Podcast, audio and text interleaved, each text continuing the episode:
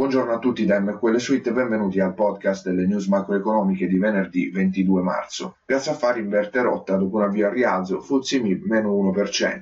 In forte calo l'indice PMI di Markit sulle aspettative dei direttori degli acquisti nelle aziende tedesche della manifattura. A marzo è sceso a 44,7 punti da 47,6 di febbraio. Il consensus era a 48. Hanno deluso anche le stime flash sul PMI manifattura, servizi e composito di marzo relative alla zona euro e alla Francia. Il DAX di Francoforte cede lo 0,5%, il CAC 40 di Parigi lo 0,9%, mentre il FTSE 100 di Londra arretra dello 0,75%. La spinta propulsiva delle borse impressa dalla Federal Reserve con le comunicazioni di giovedì sera si è ridimensionata. Stamattina i principali mercati azionari dell'Asia hanno chiuso poco mossi o in lieve calo. Ieri sera Wall Street ha chiuso con un ampio rialzo, Dow Jones più 0,9%, S&P 500 più 1%, Nasdaq più 1,4%, merito delle rassicurazioni della Fed, ma anche delle anticipazioni sull'andamento del ciclo economico diffuse nel primo pomeriggio, l'indicatore di direzione è salito più del previsto. I prezzi dei titoli di Stato americani hanno allungato al rialzo nella giornata di ieri, favorendo la contemporanea discesa dei rendimenti ai minimi da inizio anno su tutta la curva temporale. La Fed ha di fatto azzerato le già deboli aspettative di rialzo dei tassi nel 2019, portando le attese sul 2020 a un solo rialzo. Inoltre, tramite una gestione più flessibile del proprio bilancio, a partire da maggio ricomincerà a iniettare liquidità nel mercato. Il mercato sta velocemente spostando le aspettative in direzione di un ribasso dei tassi ha rafforzato scenario morbido, ipotizzando una sorta di quantitative easing stile BCE fatto di acquisti di treasury e corporate bond. L'Unione Europea ha accettato di estendere fino al 22 maggio la data di uscita del Regno Unito dal blocco, a patto che il Parlamento britannico approvi la prossima settimana l'accordo raggiunto dalla Premier Theresa May, altrimenti Londra avrà tempo fino al 12 aprile per presentare un nuovo piano o decidere di uscire senza un accordo.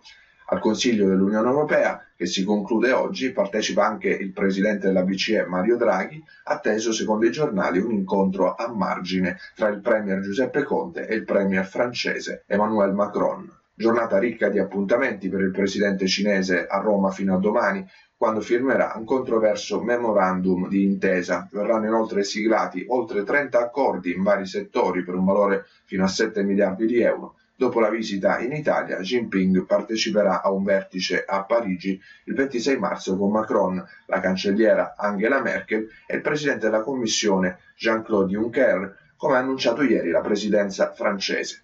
Ieri, intanto, i leader dell'Unione Europea a Bruxelles hanno preso in considerazione l'adozione di una strategia più difensiva nei confronti della Cina.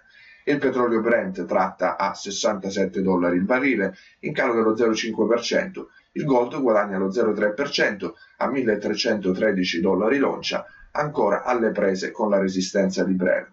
Sul mercato valutario il dollaro sta recuperando sulla maggior parte delle controparti dopo il calo dei giorni precedenti.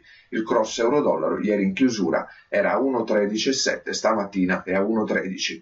L'euro estende le perdite dopo i dati sul PMI tedesco di marzo più deboli delle attese, euro meno 3,4% sul paniere, L'indice del dollaro, che misura l'andamento del biglietto verde contro un basket di valute, sale di oltre lo 0,2% a 96,73. Prima del recupero sui dati tedeschi, il biglietto verde andava verso il secondo calo settimanale consecutivo.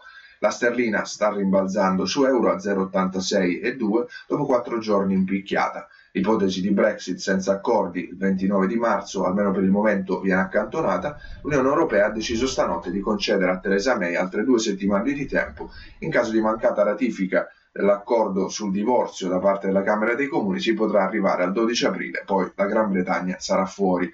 Lo yen è confluente al rialzo con un più 3,7% sulla scia dell'avversione al rischio, il CAD avanza dello 0,6% in attesa alle 13.30 dell'indice dei prezzi al consumo e delle vendite generali al dettaglio.